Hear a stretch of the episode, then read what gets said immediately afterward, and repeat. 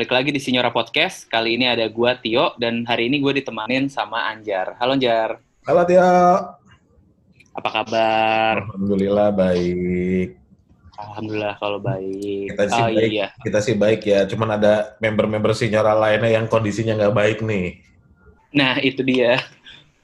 Uh, salah satunya Pican ya kemarin ya. Uh, Iya. Lagi tumbang ya. Kita Ya, yang senang banget staycation di Hermina. nyebut merek siapa tahu masuk ya Hermina. Sponsor, amin. Oke, eh, ya minta minta minta doanya juga buat teman-teman Sinyora Podcast buat Hmm. Pican ya semoga Pican bisa segera pulih kembali. Ya. Amin, amin, amin, amin. Oke, eh, ngomong-ngomong soal sakit Hmm. dan pulih, gue jadi keinget satu hal nih Jar, Apa tuh? tur Amerika nya Juve. Kok pulang-pulang dari liburan malah jadi sakit-sakitan gitu loh. Sebenarnya bukan liburan sih, yo itu mah. Itu mah presentasi eh, skuad barunya Madrid, Barca sama Juve ke investor kali ya. Biar Oh, ESL buat ESL ya. Hmm. Tapi sayang banget ya. Kita malah eh, Pogba cedera, McKennie juga cedera. Uh, banget ya. cedera. ha. Iya bener bener bener bener. Eh, tapi kalau secara keseluruhan nih dari tiga match di Amerika ini menurut lu gimana Jar? Lawan Chivas, lawan Barcelona, lawan Madrid. Kalau pas lawan Chivas, gue nggak terlalu ngitung ya karena eh, levelnya Chivas di bawah Juve gitu. Ya permainannya ya buat gue sih masih biasa aja. Tapi emang perbedaannya ketika Di Maria main, terus pakai pakai Di Maria sama Cuadrado di kanan dan di kiri tuh jadi lebih hidup gitu. Hmm. tiga-tiganya hidup banget gitu sebenarnya. Itu tuh gue ngeliatnya senang banget. Tapi pas eh sorry itu lawan Barca ya. Iya lawan Barca yang Cuadrado di kiri, Nah, apa di Maria di kanan. gue ngerasa pas lawan Barca tuh berasa banget hidup banget permainannya gitu loh. Kita masih bisa ngeladenin Barca. Cuman Hmm. itu kan itu kan permainan Barca yang kolektif gitu loh. Enak Ah, enak dilihatnya kita masih bisa ngeladenin. Tapi ketika ketemu Madrid yang sama-sama pragmatis, yang sama-sama punya pelatih yang reaction football gitu, kita keteternya jauh banget ya. Apa yang nggak punya shot on goal gitu? Sam, menurut gue ini enggak sih apa kualitas pemain yang ngaruh banget.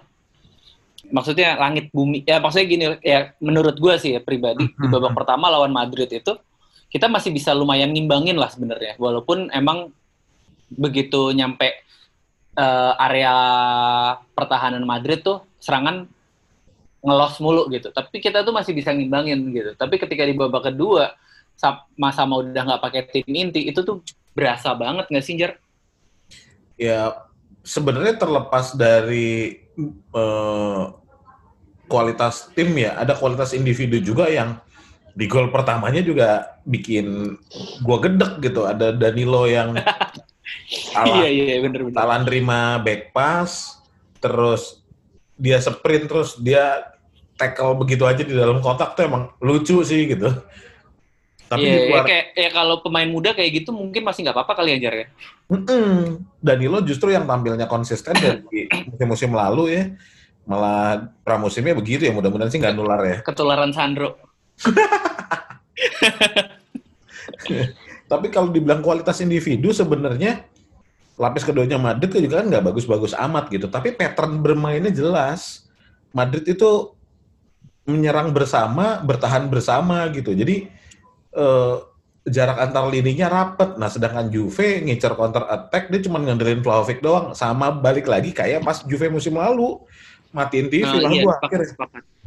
Iya, sepakat, sepakat.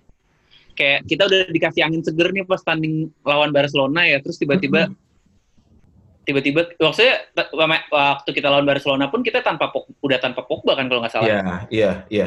Dan ya, maksud gue kayak ya kita bisa kok main uh, sefluid itu gitu loh. Maksudnya walaupun kita mainnya masih nggak terlalu nyerang-nyerang banget, tapi uh, konsep permainannya tuh jelas gitu dan kelihatan dan gue seneng sih jujur. Iya, iya. gue nggak ngelihat hasil skor akhirnya ya, tapi gue Iya, iya. progresnya aja gitu. Kita selalu mengkomentari ketika visinya Fagioli nendang dari setengah lapangan gitu.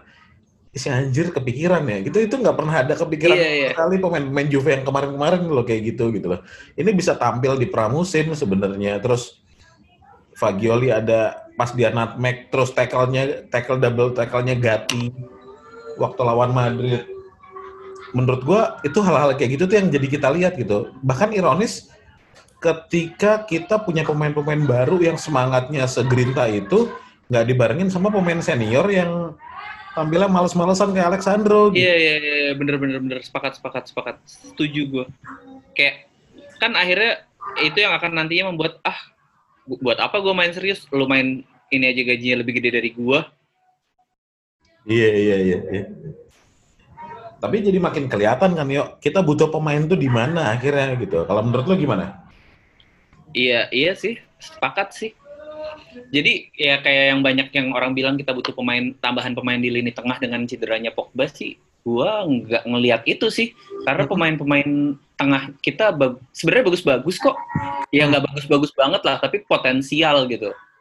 Gua ngelihat Fagioli, uh, ya walaupun Rovella belum se konsisten Fagioli ya, tapi uh, dia ya gue lihat dia lebih ada semangatnya lah dibanding kayak siapa Rabio, Arthur, Ramsey gitu. Menurut lu gimana, Jar? Eh, ini seru, ini selalu seru kalau bahas Rovella ya. gue Iya. kalau ngeliat Rovella main sih, gue mm, nggak melihat sesuatu yang baru atau fresh sih gitu. Dia pantas jadi pemain Juve sih iya gitu. Cuman eh, dia menurut gue tuh dia bukan tipe yang akan jadi pembeda di setiap pertandingan gitu loh. Oh, gue sepakat. Gue sepakat. Lu tau nggak gue ngeliat Rovella kayak siapa? Siapa? ya? Kayak Marcisio. Iya, Iya kan? Dia orang yang akan menjalankan tu yang punya grinta dan kemungkinan akan menjalankan tugasnya dengan baik. Cuman ya dia nggak spesial. Iya, cuma melihat squad lini tengahnya Juve kalau main semua kayak di Maria, Pogba gitu, Rovella ada di situ tuh nggak masalah gitu sebenarnya. Tapi kalau pas ya kayak gini Pogba cedera terus pemain tengahnya ya eh, nggak nggak sekaya yang kemarin gitu misalnya. Eh, Rabio juga udah gua nggak tahu orang siapa Rabio nanti dijual apa nggak beneran di di musim ini. Terus Arthur yang nggak balik lagi ke performanya kayaknya juga bakal dijual juga. Ramsey Ramsey yang udah cabut gitu. Terus jujur kita kekurangan gelandang kreatif gitu terutama yang pas gue tanyain di grup dari musim lalu kita tuh nggak punya eksekutor free kick ya apakah musim ini kita juga udah nunjuk orang buat free kick nah itu tuh yang Iya. gue akhirnya jadi Iya. pertanyaan gitu sampai kemarin akhirnya Bonucci kan yang free kick mentok Iya iya bener bener bener. Maks- maksudnya squad ini tuh sebenarnya belum komplit gitu sebenarnya. Iya iya iya. Iya sepakat sih gue. Cuman balik lagi sih Jar, kalau ngelihat kebutuhan tim, menurut gue bukan lini tengah sih yang harus dibenahin. Lu tau lah yang gue maksud yang mana. Ya fullback tuh lebih urgent sih sebenarnya. Terutama di Iya kan? posisi kiri ya. Kalau kalau menurut gua. Iya ya sepakat gue sepakat. Karena di kanan tuh walaupun stoknya nggak bagus-bagus amat juga nggak jelek-jelek amat lah sebenarnya. Hmm. Di kanan melimpah tahu sebenarnya kita punya Cuadrado, punya Danilo, punya De Siglio juga. Skilio yang kalau lagi bagus-bagus ya sebenarnya. Iya, betul. Dia jatah main bagusnya kayak musim cuman berapa? Lima kali. Ya paling begitu udah. Jadi nggak boleh main lebih dari segitu. Terus Tapi ya, ya poinnya itu sih ya kayak sebenarnya nggak jelek-jelek banget sih kalau kanan. Yang butuh banget ya di kiri sih menurut gua. Yang itu kelihatan banget deh kemarin pas lawan Madrid ya. Hmm. Satu-satunya yang gue perhatiin itu dari tiga pertandingan ini, yang kelihatan banget Luka- Locatelli itu dapat peran baru. Dia sekarang mungkin bisa di, bisa dibilang jadi di playing playmaker mungkin ya atau regista sih sebenarnya. Karena hmm. dia sering udah dapat bola dan dia sering ngalirin bola dan itu bikin dia nyaman sebenarnya. Problemnya lagi adalah ketika transisi dari bertahan ke menyerang itu nggak dibantu sama seluruh tim, mau nggak mau dia punya dia ya ujung-ujungnya bola tuh nggak akan vertikal, melajunya horizontal atau bahkan ke belakang back pass lagi gitu. Ini lucu nih lu ngebahas soal ini nih Jar. Soalnya hmm. ada uh, oke okay, kita uh, emang ya kayak yang tadi gue bilang Provela sama Fagioli cukup cukup menyenangkan lah melihat mereka bermain. Hmm. Tapi dua hal yang tadi lu sebutin tuh menurut gua itu masih jadi kekurangan besarnya mereka sih kayak positioning, uh, apa decision making. Ya untuk decision making Fagioli sebenarnya udah bagus, cuman masih belum konsisten aja sih. Hmm. Gimana menurut lu? Benar, benar, benar. Maksudnya mereka tuh kelihatan kok di selama 50 menit atau sampai 60 menit gitu mereka masih kelihatan permainannya. Tapi habis itu udah habis gitu. Nah, ini tuh bisa ngebantu ketika uh, lu punya positioning yang bagus, lu punya visi yang bagus. Memang betul, Fagioli atau Miretti gitu punya teknik dan visi yang bagus tuh betul gitu loh. Tapi konsistensi ini yang perlu dijaga sama mereka juga. Tapi ironisnya ketika mereka nggak punya jam terbang lebih, gimana caranya supaya dia ngejaga konsistensi ini sebenarnya? Nah ini poin sih sebenarnya. Kalau ngelihat mereka main bagus, gue suka, gue setuju bener. Tapi apakah Allegri mau mempercayakan lini tengah di salah satu mereka? Nah itu jadi pertanyaan besar gue sih sebenarnya. Iya, iya, iya setuju sih. Iya sama sih sebenarnya. Karena balik lagi yang kayak sering dibilang sama Om Rick, hmm. uh, apa uh, Allegri itu bener-bener mainin uh, reaction football hmm. yang yang sebenarnya nggak nggak cocok sama karakternya Fagioli sama Miretti. Iya. Yeah.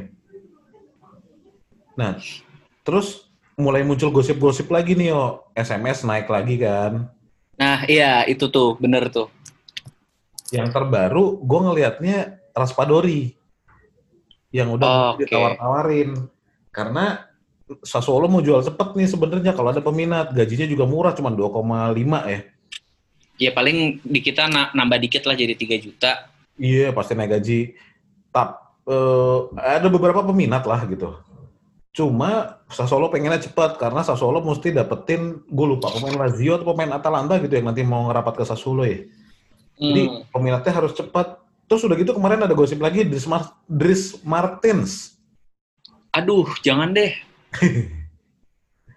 Ini enggak, enggak, enggak maksud gue kalau mau ngambil yang tua sekalian tuh ya mendingan ngambil ngambil buat backupnya Vlahovic kayak si Arnautovic gitu. Kalau misalkan pemain sayap kayak Mertens kan ya lu makin tua kan speed lu makin hilang gitu loh. Hmm. Nah, itu dia Kecuali apa? pemain sayap yang gaya mainnya kayak di Maria ya, setengah playmaking gitu juga ya. Bukan yang cut inside, cutting inside, cutting inside kayak Mertens gitu loh. Paham gak sih maksud Gua. Ngerti gue. Apakah dia ini nanti di posisi, ya gue nggak tahu ya. Kalau ternyata kejadiannya kayak begini kan, hmm, dengan Juve tidak dari kemarin nggak ada gosip Juve bakal beli fullback gitu ya. Gue sih ngelihatnya hmm. Cuadrado akan balik lagi ke posisi bek kanan gitu. Nah terus Iya, iya, iya. Kiri itu kosong gitu. Apakah Dries Martin bisa ngisi di sini gitu? Kalau Ricky Martin oh, kan nyanyi doang gitu ya. Tapi kalau Bruce Martin bisa harus ya. Jadi back gitu ya, siapa tahu ya. Iya, iya. Terus emang butuh pengalaman. Kayaknya cuma buat backup sampai Kiesa pulih sih gitu. Dia, hmm. dia juga dapatnya gratis juga kan, dilepas sama Napoli. Cuma problem gedenya ya dia tuh salah udah udah masuk salah satu legenda Napoli gitu, udah di, udah dianggap hero gitu lah di Napoli. Jadi kayaknya kasihan ya berkhianat. Tapi legenda tapi dilepas gratis gitu. Sayang hmm. juga sih. Kayak Del Piero. Kalau Del Piero iya sih betul. Ya udah ya. Nggak usah nggak usah manjang. Aku tidak mau bahas. Aku sakit hati kalau bahas itu. Iya sama kok aku juga. Oh iya uh, Jar, um, kemarin tuh banyak yang komen gitu ketika Pogba sama Di Maria main, sama Pogba sama Di Maria nggak main, hmm. itu pengaruhnya besar banget gitu. Sedangkan itu banyak yang komentar kayak gitu ya gue lihat di Twitter gitu. Sedangkan kalau menurut gue, memang ada pengaruhnya tapi nggak sebesar nggak sebesar itu sih. Uh, maksudnya uh, karena ya menurut gue terbuk eh, pembuktiannya di laga lawan Barcelona sih sebenarnya menurut gue. Yang uh, pas Pogba nggak main, terus Di Maria juga ditarik ya kalau nggak salah ya. Iya. Yeah. Itu sebenarnya iya mainnya nggak sejelek musim lalu kok kalau menurut gue ya menurut gue balik lagi uh, cuman memang memang kehilangan apa ya kehilangan motor aja sih cuman nggak hmm. separah yang banyak orang-orang bilang menurut lu gimana jar lebih ke ini ini lebih ke masalah oh apa ya? Apa ya? Pola pikir apa ya gue bilang ya ini ini ini pengaruhnya di otak dan di mata gue sih sebenarnya ya. Kalau hmm. dibilang sebenarnya mainnya nggak bagus atau enggak Juve musim lalu juga pernah main bagus kok sebenarnya. Iya ya beberapa kali main bagus sempat. Uh -huh. cuman kan lebih banyak nggak bagusnya gitu iya nah, benar benar ini stigma kita aja sih sebenarnya pas kita ngelihat tanpa mereka berdua tuh jadi kelihatan kayak ih persis buat kayak Juve musim lalu gitu apalagi lebih banyak ditekannya ketimbang menekannya. Akhirnya jadinya mau nggak mau ya banyak orang yang akan bilang kalau Juve akan performanya akan bakal sama aja. Jadi berpengaruh banget ketiadaannya di Maria sama Pogba itu berpengaruh banget. Kalau menurut gua ya, hmm. Ini bener berpengaruh yuk terhadap teknik dan psikologis orang, penonton dan pemain. Maksud gua gini, ketika lo mengaku bahwa lo seorang jurnalis ke waktu waktu lo datang ke premier film gitu ya, lo ngaku lo seorang jurnalis, itu lo akan dihargai banget gitu loh. Oh iya masih kan masuk masuk bla bla gitu ya. Tapi ketika lo ha. udah pakai baju rapi apa segala macem terus lo ngaku ya pengen nonton aja, ya lo akan disambut sebagai orang biasa aja gitu. Maksud gue keberadaan orang yang berpengalaman itu jadi poin plus dan jadi kayak semacam gertakan buat lawannya gitu loh.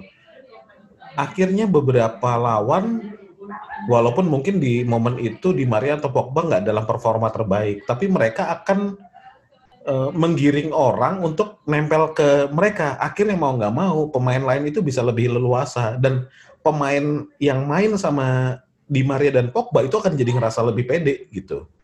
Hmm.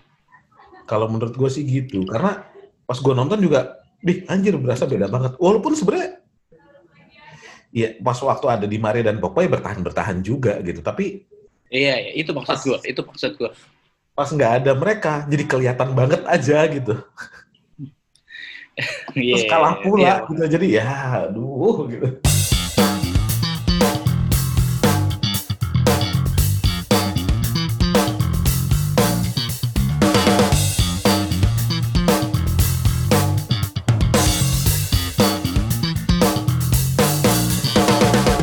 um, oh ya kita men, oh, uh, gimana kalau kita review hmm. penampilan pemain-pemain baru kayak Pogba, Di Maria, Gatti, Bremer, uh, sama Rovella karena Rovella kan baru musim ini kan beneran yeah, di yeah, iya. Juve yeah. kan. Uh, mulai dari Pogba deh, menurut lu gimana aja?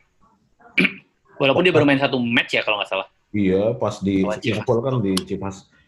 Iya, dia refresh sih kalau menurut gua di Pogba sih. Jadi jadi banyak variasi aja dan itu mengurangi bebannya Locatelli. Ini berpengaruh banget yeah. sih iya. menurut gue ya.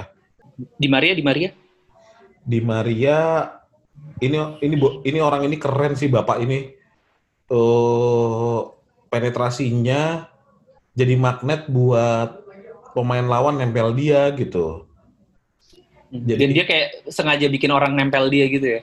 Iya, itu ciri khas pemain-pemain Latin kan sebenarnya. Tapi hmm. itu jadi ngebuka ruang. Tapi di Bala nggak bisa gitu. ah, ya betul, betul, betul. Saya yakin itu, iya, ya betul.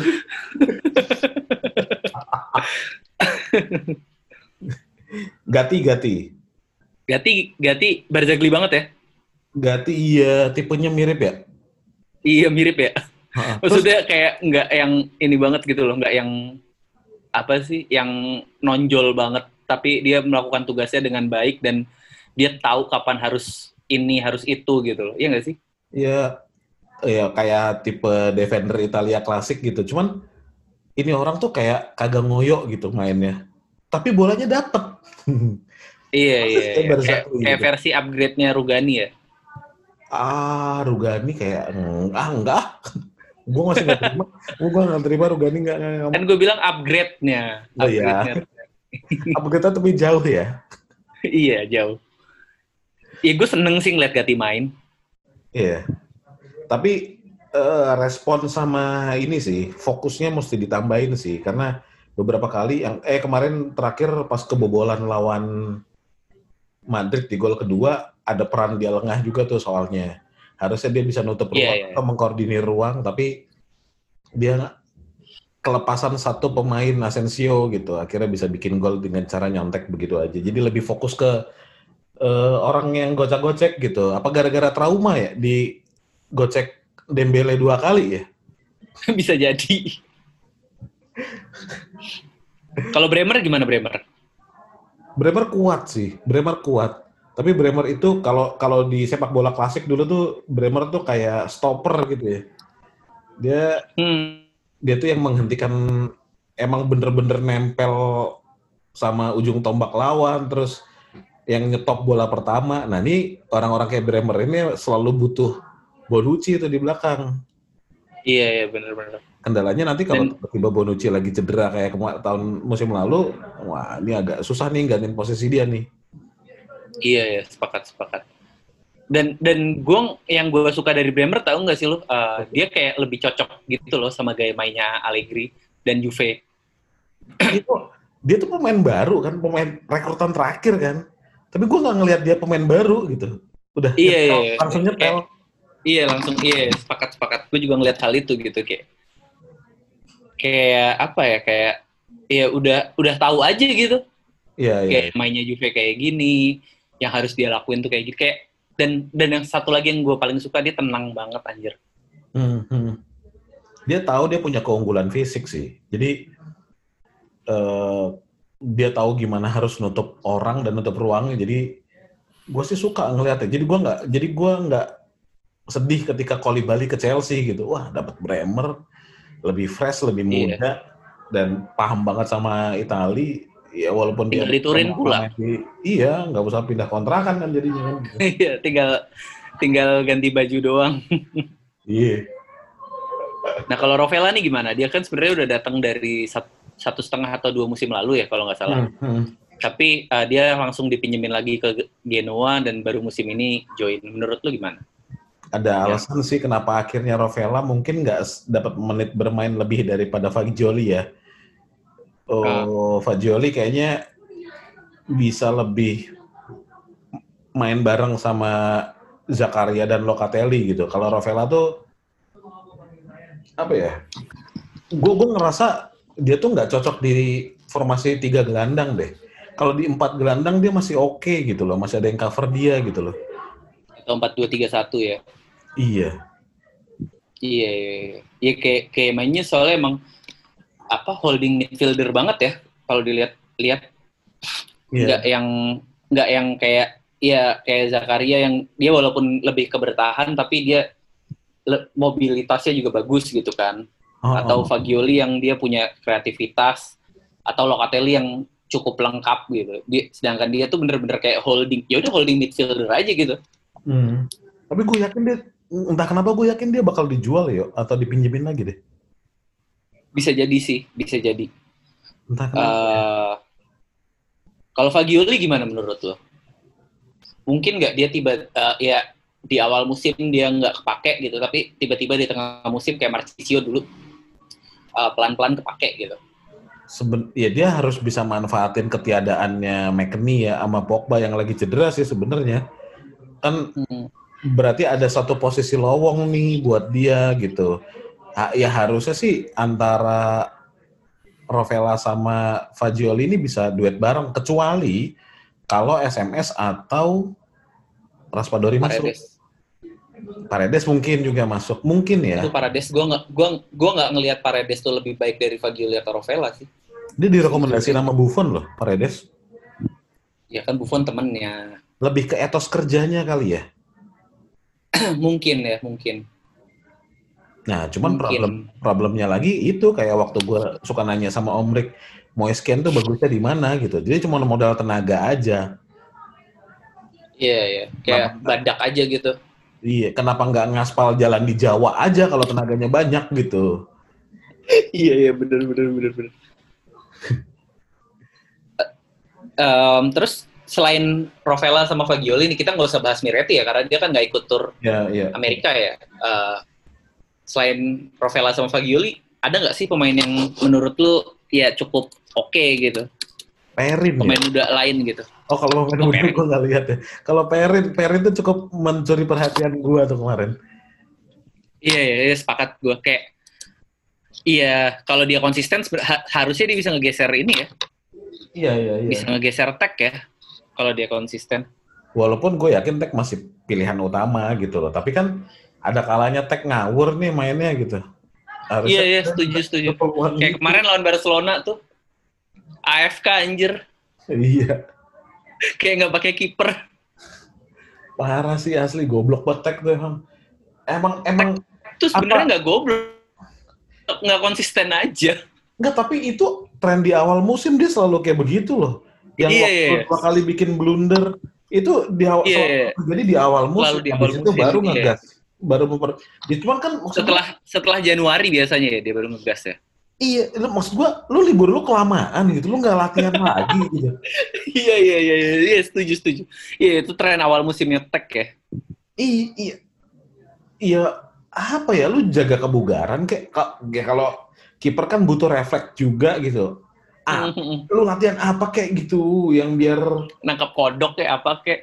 Iya atau apa pun itu lah gue sering banget di Instagram kiper-kiper latihan refleks gitu. Misalnya eh, dapat bola dari mesin bola gitu misalnya terus dia nangkap ke mana atau diarahin sama pelatih kipernya segala macem gitu. Maksud gue kenapa di setiap awal musim apa apa dia udah keenakan punya back back tangguh gitu ya? Akhirnya jadinya santai aja kali gue di belakang gitu Ya mungkin karena dia dulu di Arsenal sama di Roma kebiasaan kerja keras gitu kan, karena punya back-back jelek gitu. Terus tiba-tiba masuk Juve, pa- apalagi pas awal-awal masih ada Cielini, ada Bonucci, ada Benatia yang dan Sandro juga masih lumayan waktu itu gitu kan, ada Cancelo juga. Hmm. Ya instingnya hilang kali.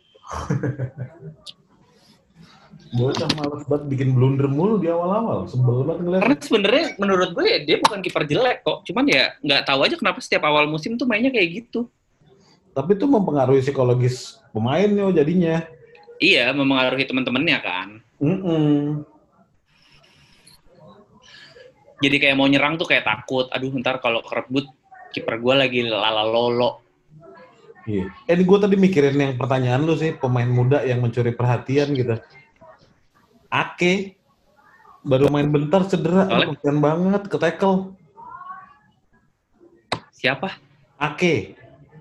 oh Nathan Ake. Iya iya iya, iya. dia bagus. Iya gue gue gue suka dia suka sih termasuk. Gue dari musim lalu udah ngeliatin dia sih sebenarnya si Marley Ake. Itu kayak dia bisa versatil juga kan bisa back kanan bisa Hmm. sayap kanan bisa back tengah juga kalau nggak salah seinget gue Dia kan dipertahanin buat sebenarnya dia punya potensi banget di sayap gitu.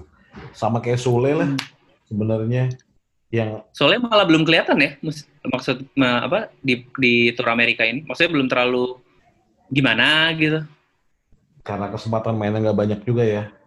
Tapi kenapa nggak Iya. dipercayain ya gitu? Itu yang gue bingung sih sama Allegri kenapa ya? iya yang gue bingung tuh pas pertandingan lawan Chivas malah masang siapa De Graka ya kalau nggak salah Heeh.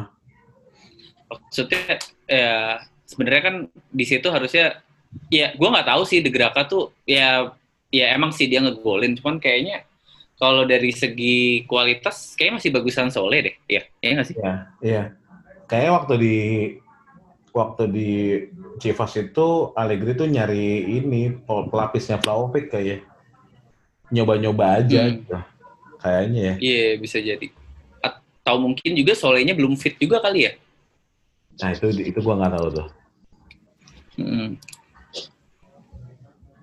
Terus eh, menurut lu nih Hmm. dengan dengan sekarang cederanya Pogba sama McKennie ini hmm. uh, sebenarnya perlu nggak sih datengin pemain baru? Kalau gue nih ya, kalau gue, yeah. uh, kalau gue kalau ya, yang datang selain SMS sih ngapain? Atau ya kalau Frankie De Jong masih nggak apa-apa lah, oke okay lah. Maksudnya kayak kalau yang datang cuman selevelan Paredes sih ngapain gitu? Kalau menurut gue, kalau menurut lu gimana? Dia kita tuh butuh butuh kalau emang gantinya kalau emang Rabio dijual kita butuh gantinya Rabio di posisi tengah kiri sih sebenarnya perlu banget hmm.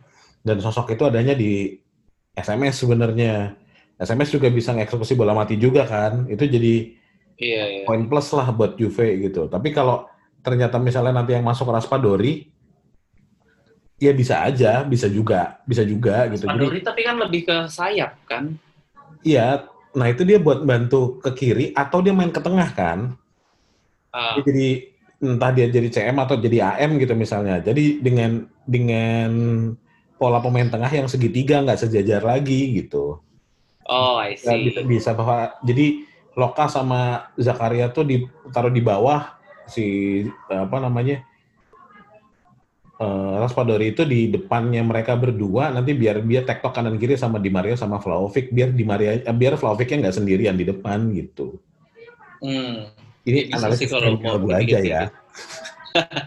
iya, ya nggak apa-apa juga sih sebenarnya. Yeah. Um, iya, iya, iya, iya, masuk akal juga sih kalau lu mikirnya kayak gitu gitu. Soalnya kan sebenarnya kalau kita perhatiin ya, hmm. uh, jar Juve itu belum keluar duit loh buat di bursa transfer musim ini. Karena eh belum keluar ya? Gue gue nggak ngitungin sih, gue ngitungin. Nih yeah. ya, uh, kita dapat di Maria sama Pogba gratis. Uh -uh. Bremer itu kita pakai setengah pembayarannya Munchen buat beli ya? Buat beli delik. Uh, uh. Jadi kan beneran ya kan yang kita datangin baru tiga pemain itu kan. Gati, Rovella udah dari musim-musim sebelumnya datang. Maksudnya dibayarnya gitu. Kayak ya harusnya sih ada ya uang buat beli SMS. Ada sih, harusnya sih ada ya. Karena Dan, SMS iya harusnya ada karena kita belum keluar duit. Iya, SMS kalau nggak dibeli sekarang, ada kemungkinan kita kan udah bisa dapetin gratis musim depan. Nggak mungkin. Tapi musim Lolito mau jual harga murah. Kan tapi harganya udah udah ngurang drastis loh, uh, Jar. Dari yang awalnya Lotito minta 150. Iya. Terus musim lalu minta cep masih min, musim lalu aja masih minta cepet kan? Iya, iya, iya. Musim ini tuh di uh, yang gue baca-baca di angka 60 sampai 65 gitu. Dan menurut gue dengan Juve belum beli siapa-siapa ya uh, gimana ya? Ya gue bisa bilang belum beli siapa-siapa, belum keluar duit lah buat beli siapa-siapa. Karena kan yang ya Bremer di Maria sama Pogba kan ya ibaratnya uh, ya, yang dua gratis, yang satu pakai hasil penjualan kan. Hmm. Ya harusnya sih di angka 60 bisa lah beli SMS. Arifa Bene ini pinter sih. Gue yakin kalau dia nggak dapat sekarang, ini kan pinter nih goreng paredes nih, biar seolah nggak butuh SMS gitu. Terus peminat SM, eh, peminat SMS nggak ada yang bisa ngeluarin duit segitu selain Juve gitu. Jadi ujung peminatnya SMS juga cuman Juve sama MU doang setahu gua. Ya di MU nggak kepake itu. Nah nanti kalau iya, udah, pemain modelan gitu nggak bakal kepake. Nanti kalau udah ternyata harganya turun banget, baru Juve maju atau mainnya di uh, jeda jeda musim gitu. Jeda musim. transfer benar itu harganya bisa turun lagi tuh sebenarnya. Kan kita masih punya stok Rabio sama Meken, ya Meken cedera lah ya. Ada rab, sebenarnya masih ada Rabio gitu di tengah. Jadi harusnya sih masih bisa ke cover. Dan gua rasa itu efek Juve ngomongin Paredes tuh udah udah mulai berasa loh karena awal banget Lotito tuh masih minta 70 80-an hmm. dan udah mulai ngurang kan ke 60 65 gitu. Iya. Hmm. Sebenarnya menurut gue sih bis, mungkin uh, si Arif Bene tuh nunggu sampai gocap lah cincai. Iya. Gue gue yakin kebeli 40 itu. Bisa, bisa kok. Ya gocap go, gocap juga menurut gue masih oke okay lah buat SMS. Ya kalau gocap udah udah tambah add-on biasanya. In, jadi nominalnya total gocap gitu. Iya, iya, iya. Kalau SMS datang dan Pogba cedera sih masih nggak masalah sih menurut gue. Yeah, dan yeah. Pogba balik. Nah, yang jadi masalah tuh kalau Pogba balik, Jar. Karena mereka sama-sama di kiri Tapi mainnya. eh, kita bisa ngerubah formasi yuk. Jadi misalnya jadi 4-4-2 eh, pakai empat gelandang tuh masih memungkinkan banget gitu. Jadi mainnya di tengah bener-bener di tengah gitu. Atau pakai 3-5-2 gitu misalnya. Itu masih memungkinkan banget. Jadi emang dipampetin di tengah tapi banyak gelandang kreatif gitu loh sebenarnya. Hmm, ya bisa sih kalau Allegri-nya mau berubah. Dan ada kemungkinan Zakaria gitu misalnya bisa kesingkir sebenarnya. Hmm. Tergantung. Jadi eh, taktiknya tuh lebih, jadi lebih kaya gitu. Tergantung kebutuhan tim. Atau atau Hmm. SMS geser ke tengah jadi Regista, Locatelli geser ke kanan karena kan dia emang biasa main di sisi kanan Mm-mm. lini tengah kan si Locatelli itu sebetulnya sebagai box to box. Bisa. Ya itu bisa juga sih kayak gitu. Kalau misalkan mau tetap pakai tiga gelandang ya. Bisa bisa kok. Bisa kok. Dan Iya. Loka sama Pogba kan udah biasa main dengan empat gelandang ya sebenarnya. Jadi sebenarnya mah aman. Maksudnya bisa pakai formasi empat gelandang diamond gitu jam yang waktu klasik Hmm. banget. Itu bisa juga. Terus ya itu lo harus nemenin dia PR PR-nya lagi balik lagi dari fullback fullbacknya mesti support ke depan karena nggak punya pemain sayap Iya ya. mau begitu Nah, eh, yang ya sebenarnya sih kalau soal taktik kayak yang sering dibilang sama Om Rick ya, gue percaya aja sih sebenarnya sama Allegri. Karena dia kalau punya pemain yang tepat dia bisa ngebangun tim yang oke gitu kan. Karena apa kalau kata Om Rick pemahaman taktiknya ya bahkan lebih bagus dari Conte sebenarnya kan. Mm-mm. cuman ya itu aja. Dia kalau nggak punya pemain yang tepat mainnya kayak gitu nyebelin Iya iya iya, ya gitu. Makanya gue nggak, gue jujur nggak kepikiran sih. Emang setengah hopeless sebenarnya ya, walaupun walaupun ada dua pemain, ada tiga pemain baru masuk gitu loh. Tapi gue masih agak hopeless karena pas eh, Pogba cedera tuh jadi ya anjir, Kiesa belum balik R0 juga. lagi ya? Ini di awal musim apakah bisa eh, ber- bergerak lebih walaupun banyak pengamat yang bilang Juve itu sekarang udah jadi lebih kuat dari musim lalu. Bahkan masuk salah satu eh, kandidat prize Scudetto gitu. Tapi gue nggak pengen punya mimpian impian banyak lah gitu. Gue lihat progresnya mereka dulu aja lah.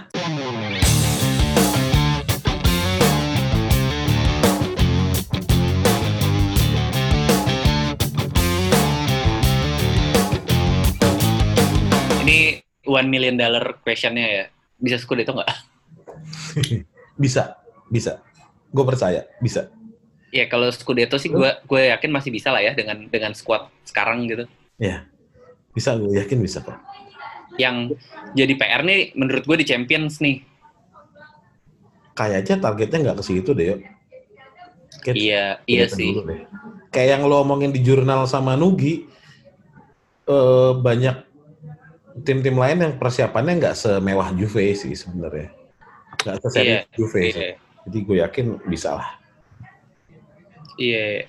Ke- eh, oh iya ngomong-ngomong soal rumor penyerang baru nih kan Hmm, kemarin hmm. sempat muncul tuh Neymar, Depay, eh, Iya. siapa lagi tuh yang di MU tuh Martial. Ya, Eh, menurut lo nama-nama itu gimana Jar? Ada yang lu pengen nggak dari nama-nama itu? kalau dibilang pengen, gue pengennya Neymar sih. Iya kenapa Neymar Jar? Dari tiga nama itu.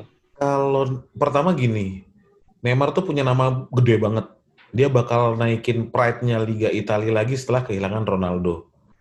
Kedua, posisinya dia itu udah terdesak di PSG karena dia dia harus cabut, harus bener cabut. Jadi peluangnya tuh gede banget buat datengin Neymar sebenarnya. Dan gajinya mau dibayarin karena PSG juga kan, jadi kenapa enggak? Dan Neymar yang sekarang tuh udah mulai dewasa sih daripada yang sebelumnya. Gua dan dia bisa nambal di sisi kiri. Jadi jadi kayaknya Sampai Chiesa balik ya? Iya, sampai sampai Chiesa balik malah bahkan mungkin bisa apa ya? Kalau kepepet dia bisa main di depan bareng Kiesa empat orang. Ada di Maria Empat tiga satu gitu ya. di Maria kanan, Neymar bisa di tengah. Gua nggak tahu ya, mungkin bisa dipaksa atau Kayaknya di dua kayaknya di Maria yang lebih bisa di tengah deh. Di Di Maria Maria. yang lebih bisa di tengah deh. Eh, eh, Neymar di kiri tetap Kiri. tuh Kesa kanan. kanan. Iya. Mm-mm. Jadi me- pride-nya Juve tuh bakal naik banget. Kalau udah kayak begitu, animo orang buat datang ke J Stadium, eh, ke Allianz buat nonton juga lebih gede. Kita juga jadi akan lebih seneng karena Juve bakal full entertaining. Tapi bener kata Om Rick, kalau emang ternyata datangin Neymar, Allegri pasti minta fullback. Nah, kalau lu sendiri daripada nama Depay, eh, Martial atau Neymar, lu lebih pilih mana? Em, Sebenarnya gini sih, Jar. Eh, ada satu sisi gue pengennya Neymar. Karena karena dia eh dia itu memang bener ya kalau dari segi kebutuhan dia yang paling kita butuhin gitu loh. Karena dia em, beneran se- apa ya penyerang kiri yang punya teknik bagus dan jadi di Maria kayak nggak sendirian gitu loh. Dan gua ngerasa mungkin kombinasi Maria di kanan hmm. eh, Neymar di kiri dan Vlahovic di tengah itu walaupun nggak se apa, eh, mungkin mereka jadinya bukan tipikal trio yang kayak Ronaldo Bell eh, Ronaldo Bell siapa? Benzema atau Messi Neymar Suarez ya. Cuman gue malah ngelihatnya tuh mereka bakalan jadi kayak trio eh, trionya Munchen gitu loh. Kayak siapa? Ribery Robben eh, Lewandowski. Uh, terus Mandzukic dan Mandzukic. ya Mandzukic dulu kan sebelum diganti Lewandowski Mhm. kemungkinan akan ke arah situ gitu loh mereka bahwa uh, mereka tuh punya punya karakteristik yang beda-beda Di Mhm. Maria sebagai seorang winger yang dia playmaking dan Neymar dengan itu kan uh, mirip kayak Ribery ya sebenarnya terus Iya. uh, si Neymarnya yang dia punya flash flashy gaya mainnya gitu terus Mhm. itu ya itu lebih mirip Robben gitu kan terus Mhm. uh, Vlahovic yang ya tipikal penyerang-penyerang ya kayak Mandzukic ya kayak Lewandowski gitu yang kayak gitu gitu Mhm. itu bisa jadi kombinasi yang mengerikan sih kalau Allegri berani mainin mereka bertiga gitu bahkan kalau Neymar datang dan beneran ada fullback kiri terutama yang datang Mhm. gue sih pede kita bisa jauh di Champions musim depan Amin. Tapi, Cuman masalahnya, iya ada tapinya nih.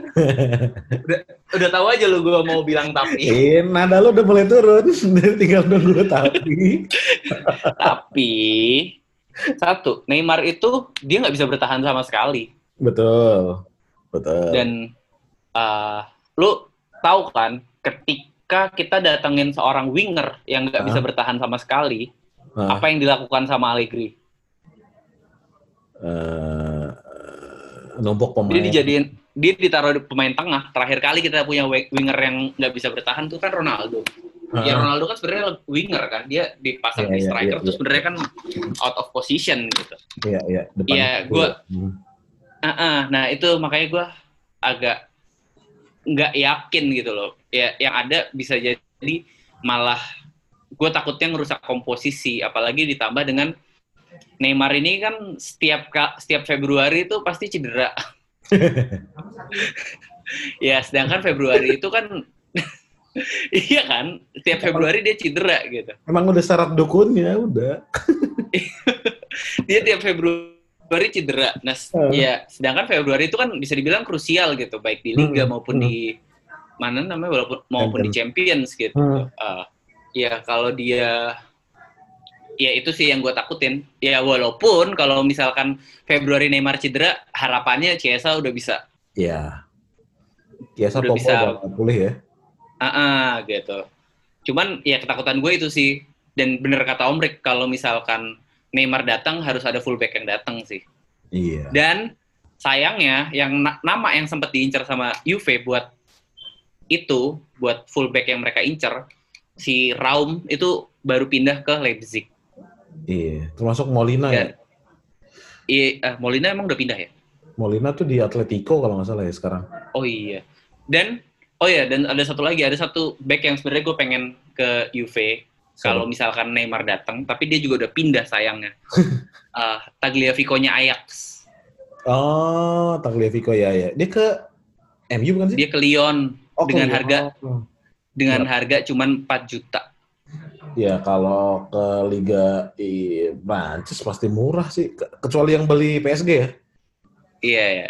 Ya maksud gua kayak dengan harga 4 juta ya ya menurut gue Tagliafico tuh profilnya Juve banget sebenarnya. Dia hmm. dia kan di Ajax tuh kegeser tuh du, apa musim lalu kegeser karena dia nyerangnya nggak terlalu bagus. Tapi hmm. dia bertahannya oke okay banget. Tapi hmm. dia punya passing yang bagus. Ya kayak gue ngerasa anjir nih orang tuh Juve material banget gitu loh. Iya. Yeah. Makanya ketika dia pindah ke Lyon dengan harga segitu agak sayang aja sih. Iya. Yeah. Dari gue. Nah, masalahnya itu gue nggak yakin kalau datengin Neymar itu akan datengin akan ada cukup uang buat datengin fullback. Itu sih yang bikin gue takut. Ya kan Neymar itu gratis, dipinjemin dulu kan?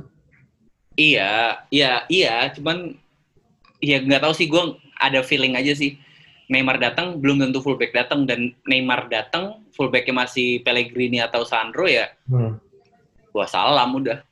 Maka yeah. makanya kenapa gue sebenarnya lebih pengen Depay. Hmm, iya sih. Eh bukan bukan lebih pengen, sorry. Leb, menurut gue lebih cocok Depay. Untuk kebutuhan karena, tim iya sih. Iya, untuk kebutuhan tim Depay itu lebih cocok karena kenapa nggak Martial? Martial itu menurut gue orang bingung.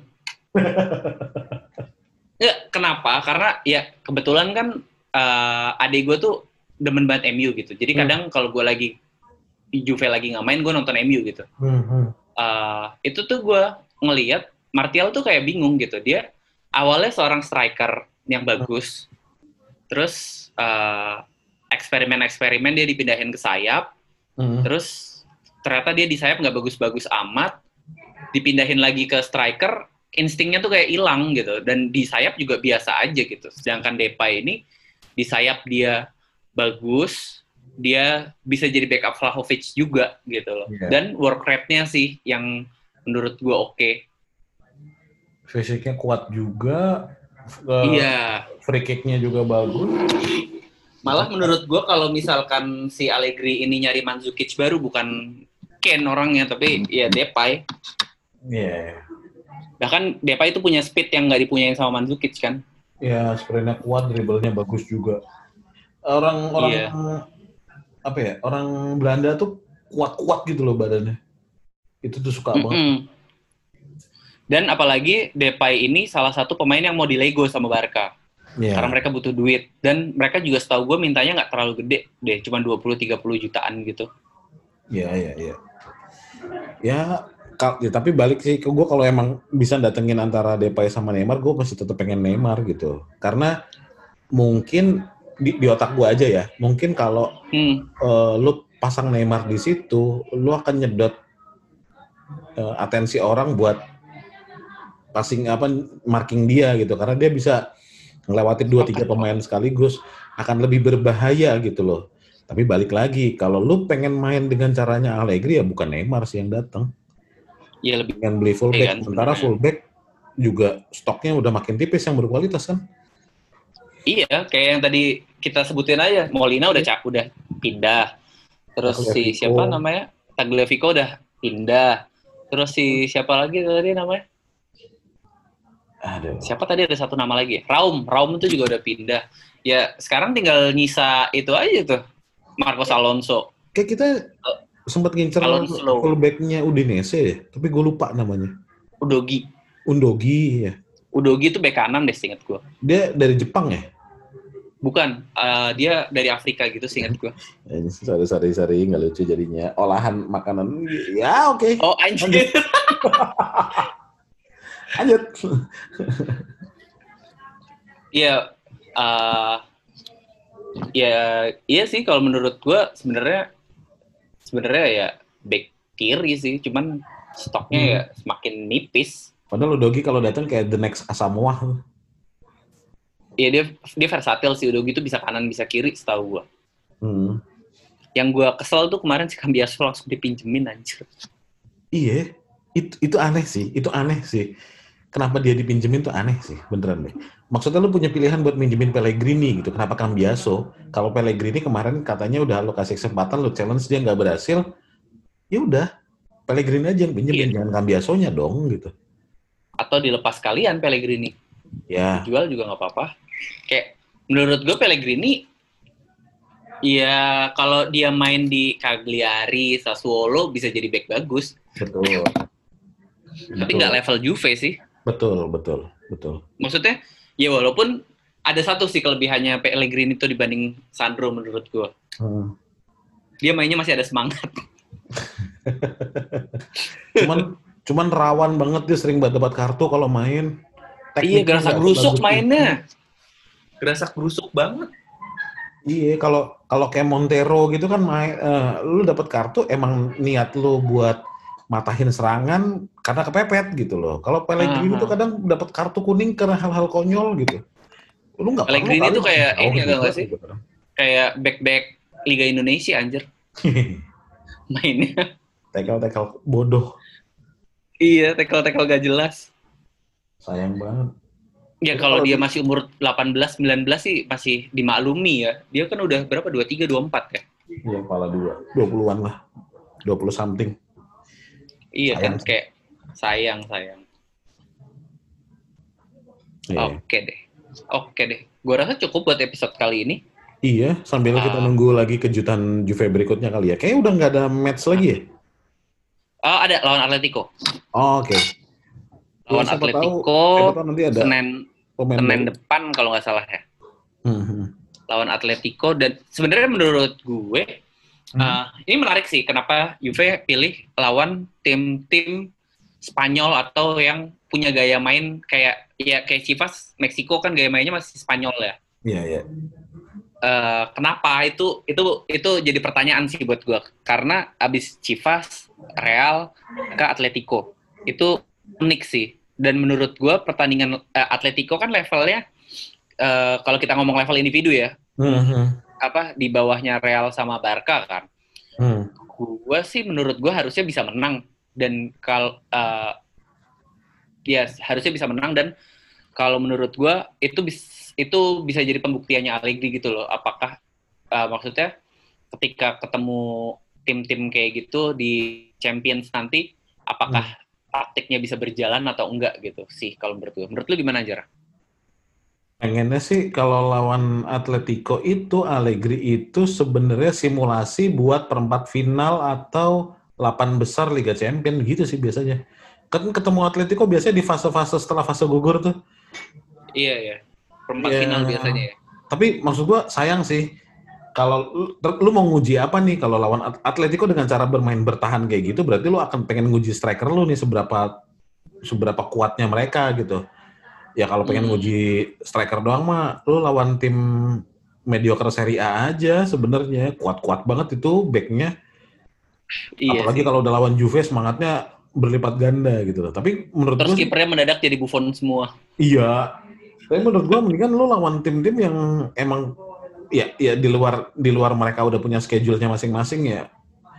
Dengan main lawan Barca sama Madrid aja sih udah Madrid juara Liga Champions kemarin juga kan gitu. Tapi ya lu harusnya sih bisa apa apa apa karena ini tim-tim ini tuh tim-tim ex ESL ya. Jadi akhirnya Juve mainnya lawan itu kecuali Chivas ya.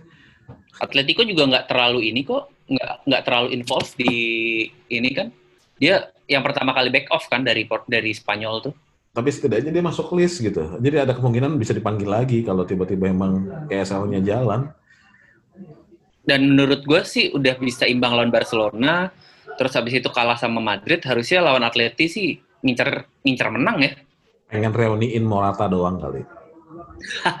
Bisa jadi, bisa jadi. Oh iya, ngomong-ngomong soal transfer, ada satu yang menarik lonjar menurut gue. Siapa tuh? Siapa?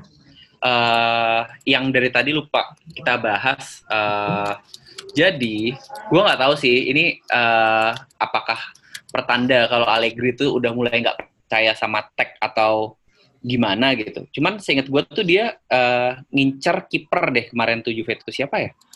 Eh gue rada lupa. Gue kemarin sempat baca di Twitter. Uh, apa kiper Itali, kipernya Atalanta kalau nggak salah.